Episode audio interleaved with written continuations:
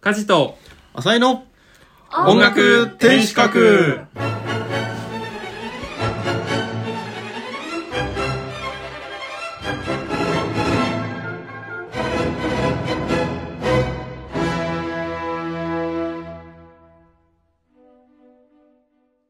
この番組は同じオーケストラに所属する年齢も経歴も全く違う4人が音楽の新しい楽しみ方を見つけるゆるトーク番組です。はい、今回第30回です。イイエーイエーイということで、早速テーマに入っていきましょう。お早い 今日のテーマはですね音楽で重要な用語である表題音楽っていうものについて考えていきたいと思います、はい。今日1回だけじゃ終わりませんので、うんうん今日は導入として、はい。音楽が伝えうるものは何かっていうのをみんなで考えていきたいんですけど、ほえー。一つはうん音楽は情景つまり、まあ、風景とか目に見えるものですね、を伝えうるか。うん。そしてもう一つは音楽は感情を伝えうるか。うん。っていうこの2点をですね、うん。ちょっとみんなで意見出し合っていきたいなって思い。ます。そもそも表題音楽って何ですか？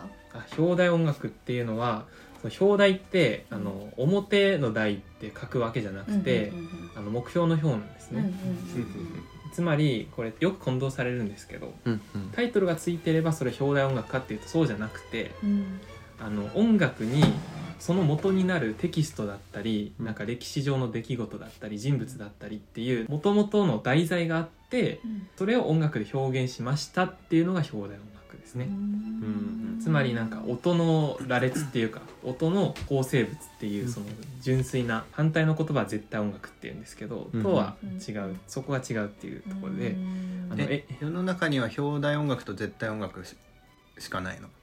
分けようと思えば。分けようと思ったらそのはい。分かれ方になるんだ、へー。なると思います。ただ、まあ、そうですね。音楽の中だったら多分分類はできるかなと思いますけど、まあ、その表題音楽っていうのは、まあ、作曲家がこれはこれを表したって言えばそれは表題音楽だしうん。それを言ってなければ表題音楽か絶対音楽かはっきりとはこっちから決めれないわけですよね。だからまあそういう概念だと思っていただけたら英語で言いますとプログラムミュージックっていうんですよ。プログラムってあのよく演奏会とかで配られるプログラムでうん。だから要するになんかこういう物語がありますよっていううん。うん。まあそういう意味ですね。うん。具体例は、具体例あの表題音楽っていう言葉なんですけどうん。これあのフランツ・リストっていうはい。ピアノの魔術師が、うん。えーベルリオーズの「イタリアのハロルド」っていうあの音楽をですね論文に書いた時に、うん。これは表題音楽といううんというリストが名付けたんですね。言葉が出てきた言葉ができたのはだからいう、えー19世紀うん。の前半ですねで、うん。リヒャルト・シュトラウスのアルプス教交響曲。うんうん、あれは表あれめちゃめちちゃ表題音楽だと思います、ううん。ん、だってあの説明がありますもんね、うんうんうんうん。なんかここは日の出だとか、うんうんうん。ここは山頂でとか、嵐があってとか、ああいう説明が結構重要だったりして。だから表題音楽で有名なのはもう一つ幻想交響曲、はいはい。はい。あれもベルリオーズがもともとこれは夢であったりとか、ここは断頭台への行進とか、あとそもそものストーリーとしてこれはなんかアヘンを飲んだ時に見た夢だとか、そういうストーリー前書きみたいなのを毎回演奏会で配ってたらしいんですよ、ん。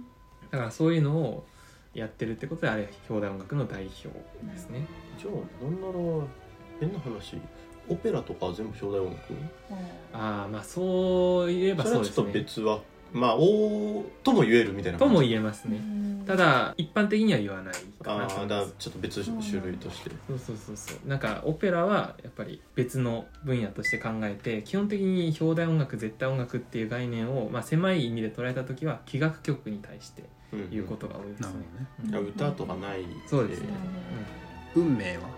運命はあれは基本的に絶対音楽、おおそうなんだ。はい、のはずなんですけど。はいはいでもあれが鳥の鳴き声運命時は鳥の鳴き声だとしたら、もしかしたら表題音楽になるかもしれないしあれは運命の扉だとしても表題音楽になるかもしれないけれども、あくまでベートーベン的にはあれは純音楽を書いたものうんうんというふうにされてるしなんなら6番「田園」なんて書くことがうん。いっぱい出てきますけど、うんあれ明らかに表題音楽じゃないですか「うん嵐」なんて、うん。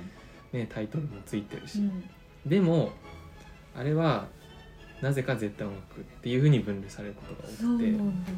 うん。それ聞いたことあるなんかあれかな一部でそういうのが使われてるっても全体としては絶絶対音楽あまあっていうそうですね。ことなのか運命に関してはそういうことが多分できると思うんですけど田園は全体でストーリーがありますよね。うんうん。でこれなんであの絶対音楽って言われるかっていうとちょっと言い訳じみてんですけどこれは景色風景を描いたんじゃなくてうん。心象風景。心の内を描いた。ものであるなちょっと抽象的だよそうそうそう抽象的なものをあのそう表現した。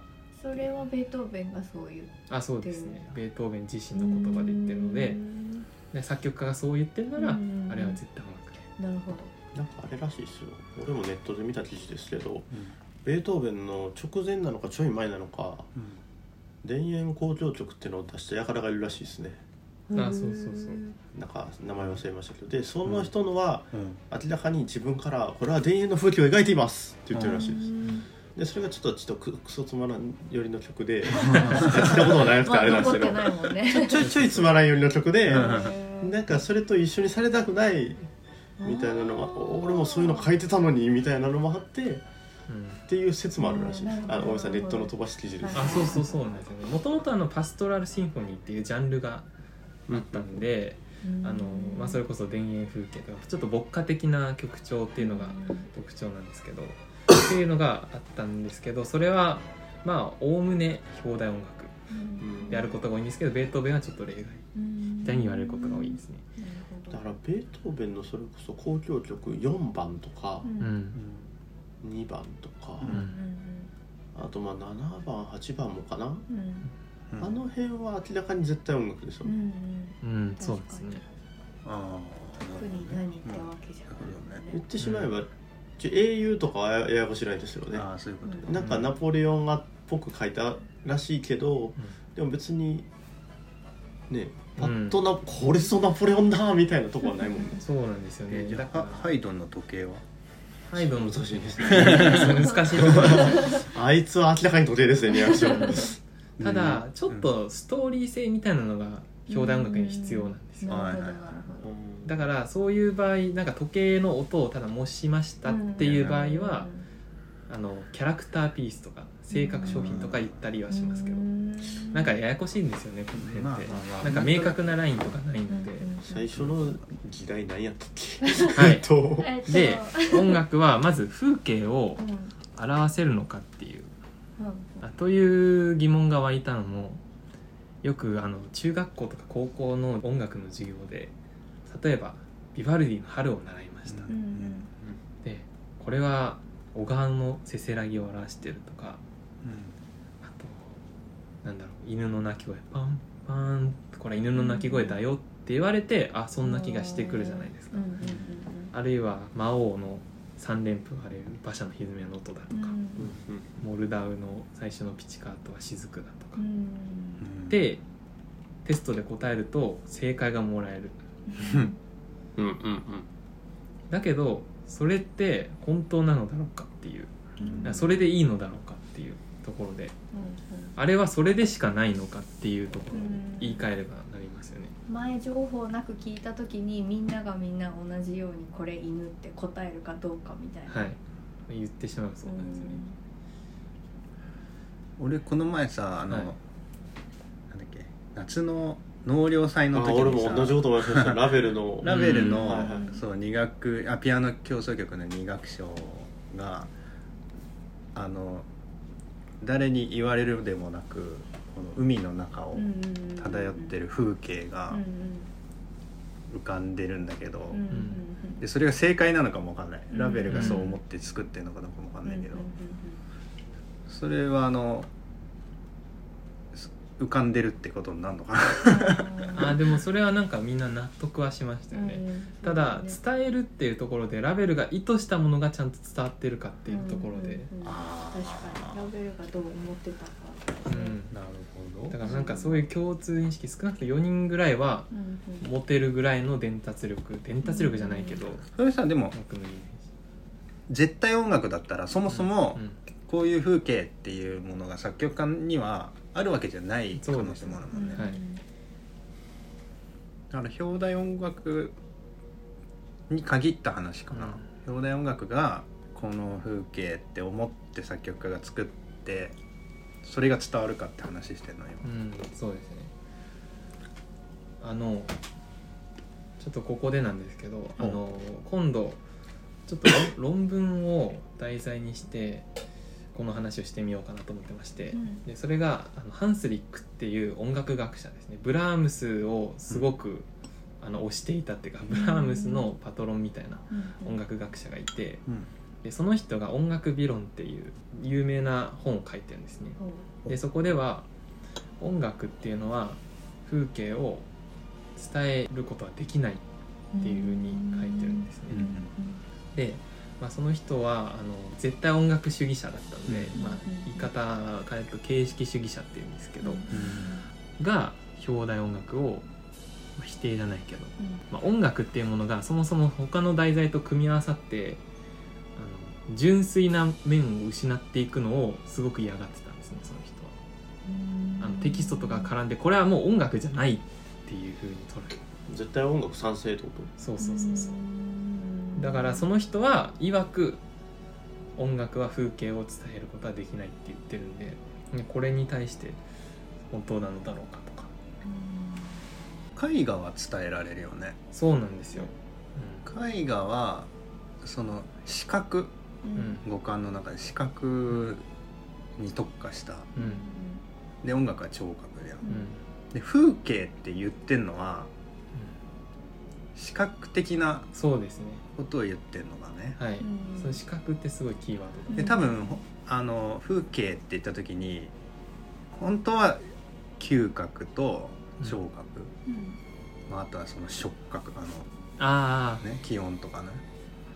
っていうのも本当はあるべきなんだろうね。ああまあそうですねでも多分ここで言ってる風景が浮かぶかとかって言ってるのは視覚的なことだよね。あそういうことです、まあ、だからその絵画は視覚を司る美芸術でだから風景を描けるけど、うん、音楽はそこには本来タッチしない、まあ、両その領域を犯さないっていう意味では視覚に訴えかけることはできないししてはいけないみたいな,、なんか人もいてもおかしくない、ああそういうことです。でもささっきあの出したリヒャルト・シュトラウスの「アルプスの」あの日の出っていう部分あるじゃん、はい、あのだんだんモヤモヤみたいなとこから始まってって、うん、日の出出ましたみたいなとこは、はい、もうめっちゃ日の出だなって まあまあその表題に引っ張られてる部分もあるかもしれないけど、うん、なんかあの三連のところで急に太陽って山から出てくるからそういう感じがめちゃくちゃ日の出っぽいなって。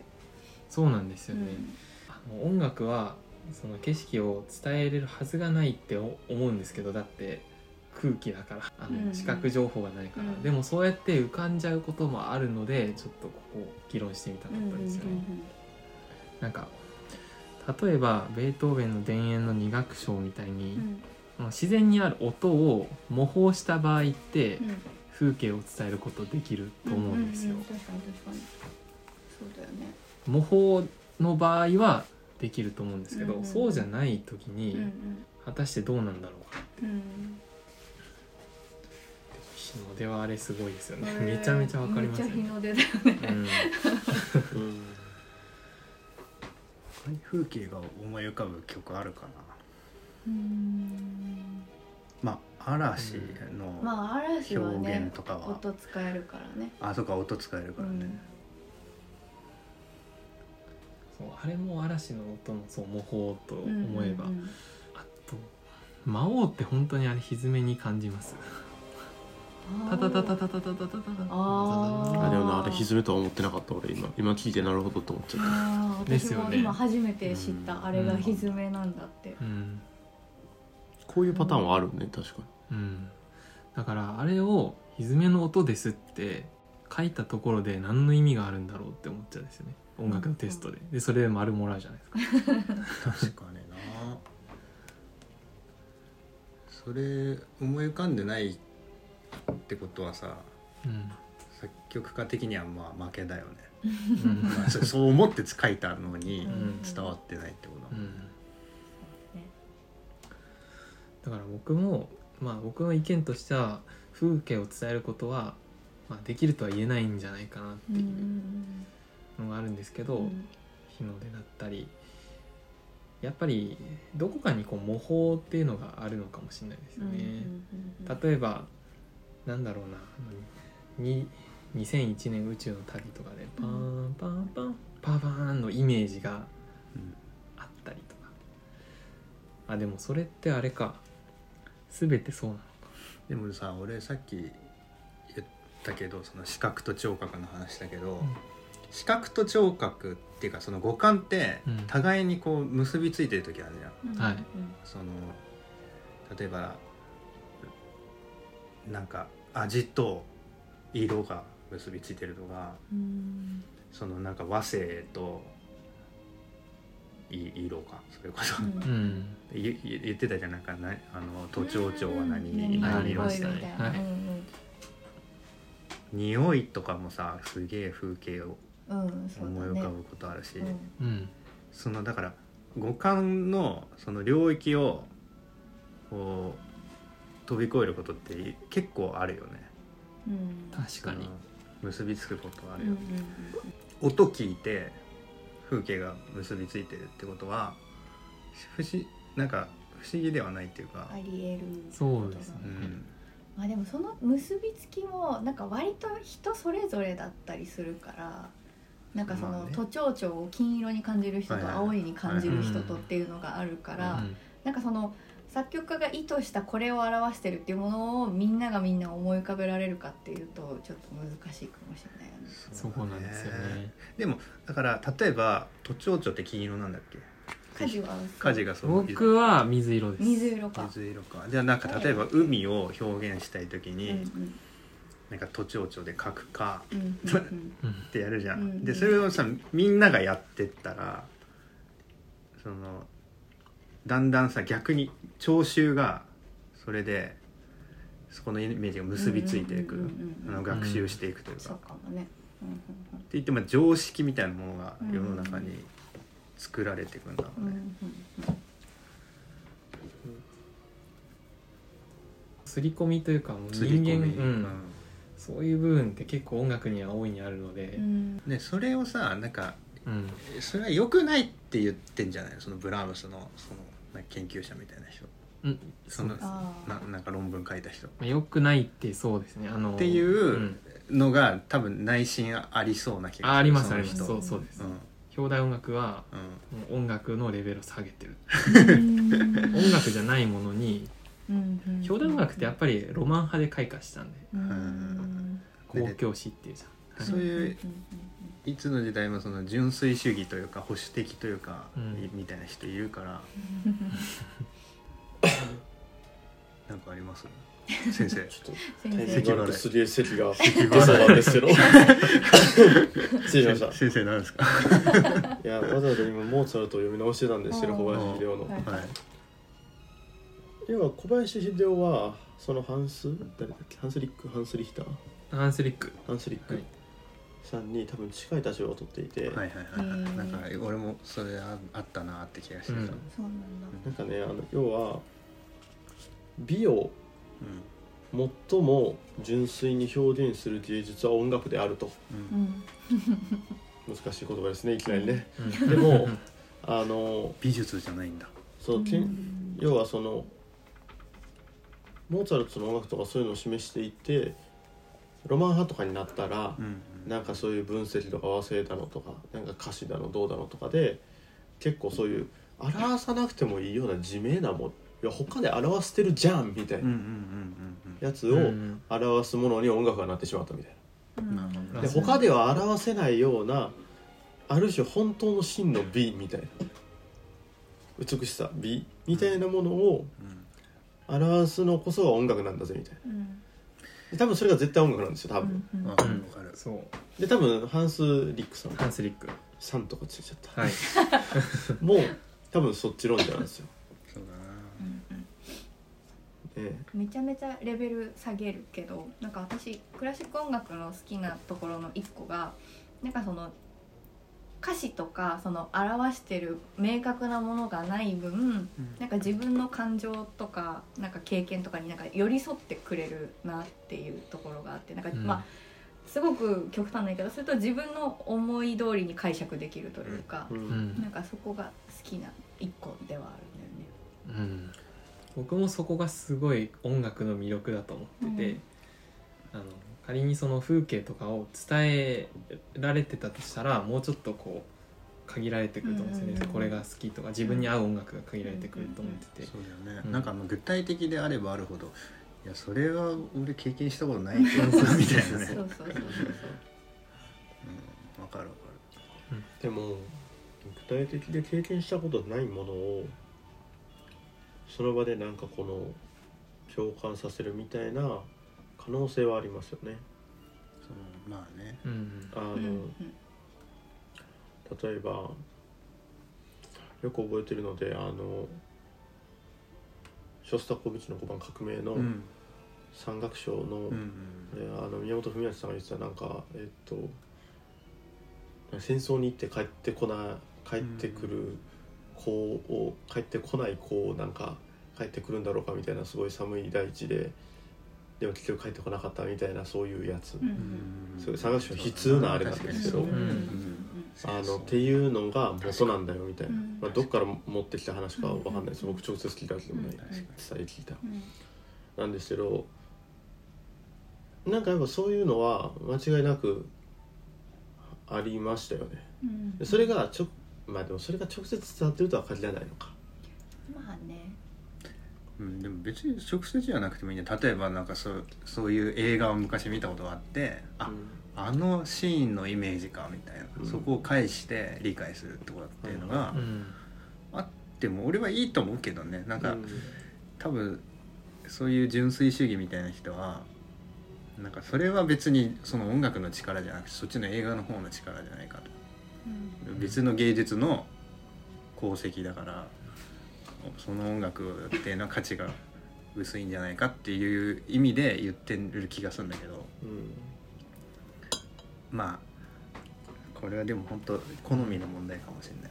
まあ、でも。純粋主義みたいな人いるんだよ本当に。いや分けて考えるべきかなと僕も思います。だからそういうのを、うん、例えば先ほど革命のそういう悲痛な冷たい戦争の、うん、みたいなのを少なくともその場にいる人の第六感に訴えかけるパワーはあると思うんですよ。あの音楽とかだったら視覚じゃないですか、うん、でもあ違う違う音楽とかあの絵画とかだったら視覚じゃないですか、だけど音楽はまあ聴覚もあると思うんですけどその場のその響きとかなんかも含めてなんか第六感にこう訴えかけるパワーがより強いかなと思うので、うん、そういうのに訴えかけるみたいななんかあれは認めていいとは僕は思いますよね。うん、風景を描きよるかって言われるとうん。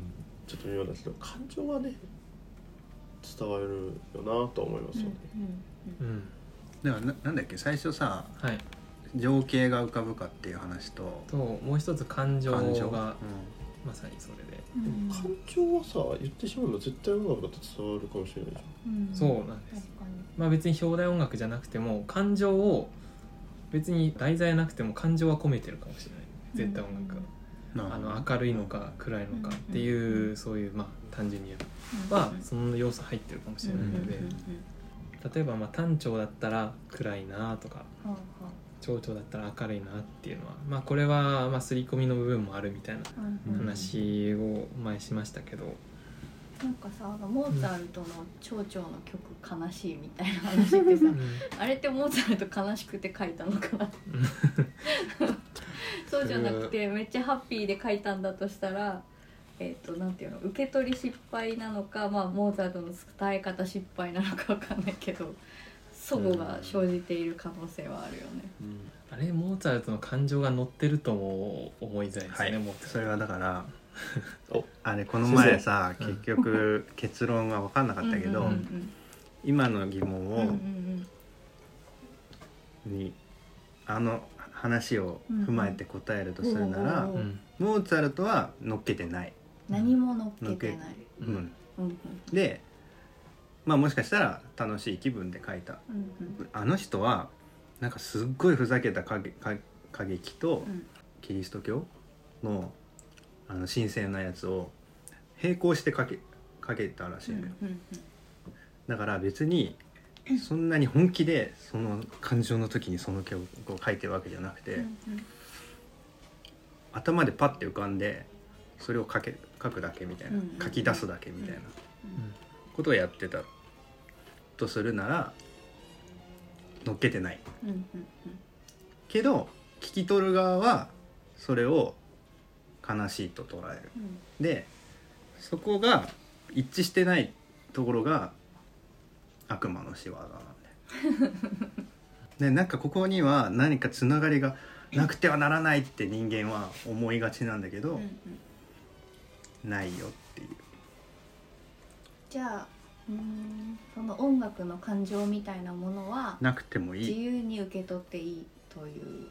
受け取っていいしそれをだから悲しいと捉えるのがまあ流行ってたというか正解 のその事情通の中から中で言ったら正解だったんだろう、ね、逆張りし逆 そういう批判的なあれでもいいけどね。別に。そう捉えてもいい、うん、ずっとこいつ何言ってんだろう。明るい曲なのに悲しいって言いたいだけでしょお前みたいなね。別にそのあのバカにしてるとかうがった見方で見てるわけではないけれどもでもさ悲しいっていうのが悲しいと悲しいみたいな、うんうんうん、そのものの哀れみたいな、その美しいものが儚いことに対しての悲しいとかっていう、それって感情なのかどうか分かんないけど、悲しいというよりは美しいと思うみたいな話かもだから。でもさだから聞き手が何かしらのその感情を抱くってことは、表現できてると言ってもいいのではないでしょうかと思うんですが、どうでしょうか？だから表現っていうのはさ、その自分の感情を表現しなきゃいけないわけじゃないんじゃないの、そうですね。音楽っていうのはね。うんうん美を表現してるとかさ、うん、いうこともあるでしょ、うん、バッハだったら神を表現してるみたいな でもなんか実、うん、ちょっとそのハンス・リックさんについて全く詳しくないんであれですけど実際にそういう歴史はたどってきましたね。音楽が中心だった時から、うん、オペラとか要はそのえー、っとオペラワーグナーの楽劇、うん、えー、さらに近代までいくと映画の音楽っていう意味で、うん、歴史的にある種音楽がサブ的ポジションになってることは間違いないですよね、うん、BGM とまだ言わないですけど、うん、オペラだったらオペラの、まあ、オペラはまだメインよりかもしれないけど、うんうん、学歴とか結構、さ一要素になって映画は映画音楽になって。っていうのが気に食わなかったんじゃないですかねハンス・リックさん。割と、やっぱさそのサブ的なわけではないと思うんだ俺あのあのニューシネマのさ音楽っていうのは多分もう結構メインぐらいのあっちあっちありきなんじゃないの？音楽ありきなんじゃないの？って思うぐらい、うん、だからただ総合芸術だから、うん、その視覚的なものと、うん。うん、まあ、ストーリー性と、まあ、音。であ、まあ、音楽。のこうそれぞれ今まで別個に来てたものがあのなんていうの？作られてきてたものがこう近代技術によって一緒のフィールドでうんうんあのガッチャンコしたわけでしょ映画ってだから多分映画って結構結構すごいことやってんだと思うんだけどうん。そのガッチャンコするのはあの嫌だっていう人がいるんだよ一定数。うん。ハンスリックさんはそっちかもしれません。そうだからそうハンスリックはそういうちょっと客観的に見た方がいいかもしれないです、そういう人種として。そもそも音楽の起こりグレゴリオ聖歌とかってやっぱりその聖書だったりとかそういうテキストがあってからの音楽だったっていうのもあって、うん。だから音楽ってもともとそういうものだよねっては思います、うん。まあでも音楽やっぱり風景視覚的なものは、まあ、絶対伝わるとは限らないんだけれども、うん。その感情作曲家の感情というよりはある曲を聴いてこっちが抱く感情みたいなところ感情を抱くってことはそれこそさっき朝子さんが感情が伝わってるってことでいいと思うし風景をテストでね歪めの音って書くんじゃなくてその受け取った感情をなんかこう自分の経験とこう照らし合わせてそこに感動が生まれるっていうのが音楽の素敵なところだろうなっては思って、まあそれが今回の言いたいところっていうか、ですけど。うん、なんかバッハとか聞いてるとさ、うん。あんま感情が揺さぶられるっていう感じじゃなくない？うん。なんかかっこいいとかはあるけどね。うん。まあそれはでもひょっとしたら演奏がとかなのかもしれない。かっこいいは美しいに近いかもしれないけどな、うん。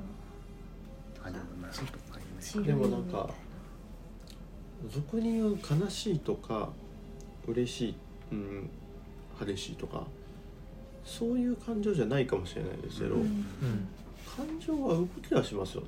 なんか変なところに持っていかれる感じはないですか？バッハとか聞いて。例えば僕は無伴チェアの無伴奏を聞いてたらそういう気持ちにはなります。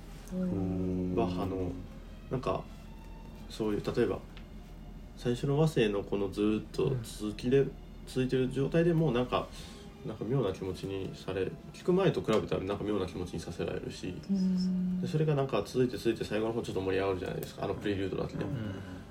とかだったらやっぱそういうなんか折り重なりでなんかちょっと本当の意味での興奮とかじゃないんだけどなんかちょっと心が持ち上げられる感じうん。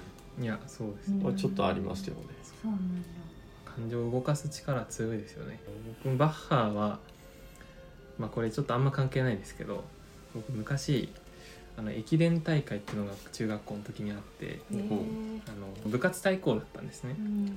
僕吹奏楽部だったんで吹奏楽部で出るんですけど、うん。まあ、それリレー駅伝なんでねうん。こうたすきを回すんですけど、うん。吹奏楽部で男子1人だけだったんですね。だから女子の部で出たんです。え それはそれでまたちょっとなかなかなそうみんな女子をの中で僕一人だ走ってでただそれで良かったのは1周分少ないっていうね。おおー。男子3周とかでー。女子2周とかだったんで僕があの区間賞取りました。ワンフォーだね。まあね。であのなのになんか表彰してもらえなかっ かわいそう。かわいそう。たそう記録なしって書かれて自分から出たい枠で女子枠として出られてもないのに。かわいそう。そう本当ですよね。大体それでよく OK 出たなって思いました今やったら多分問題になるよ、うん。ちょっとやばそうですよね。でそれはそれとして僕駅伝の時にいつも何の音楽を流そうかなって頭の中で考えてて、うん。で例えばベートーベン好きなんでねベートーベンを流そうとすると急に横っ腹が痛くなってくるんですよ。なぜか。でなんかちょっとあー疲れるってなるんですけど、そこでバッハ君の登場でバッハの「マタイ受難曲」の1曲目をこう流し始めるともうみるみるうちに体が軽くなって もう空を飛んでるかのよそれちょっとやばい役やってんじゃないか。やばい。うな感じにあのなってましたね。だからそのこう何とも言えない感覚って。僕で言うとそういうなんかさ心が現れるみたいなあそうですね。カタルシス。そうかもしれないですね。うん。心が現れる。確かうん。になんかフラットにされるんですよ。そうそうそう繰り返しがさこう論理的な感じがすごいしうん。てなんかその逆に人間的なものがあんまりないことによってうん。かりました。なんかフラットな気分になるというかねうん綺麗な感じがする。うん俺オルガン曲とかよく聞くんだけど、うんうん。あのパッサカリアってわかる？はいはいはい。あの「ラララララララララララ」をもうずーっと流してるんだよね。それそれの変奏曲みたいな。はい。それとか聞いてるとなんかだんだんこう自分が神様になってるみたいな。あそっち神様になってるなってきたなみたいな感じするよね。でも結局教会とかで流れてるのって要はそういうことですよね。だって、うん。そうだよね。みんなあんなに並んでやって心がフラットになれるんですよね、うん。こうやって。本当ん。だから般若心経とかそうじゃないですか、まあまあそういうことだよね。そうだね。あの宗宗と違いますけど、うん。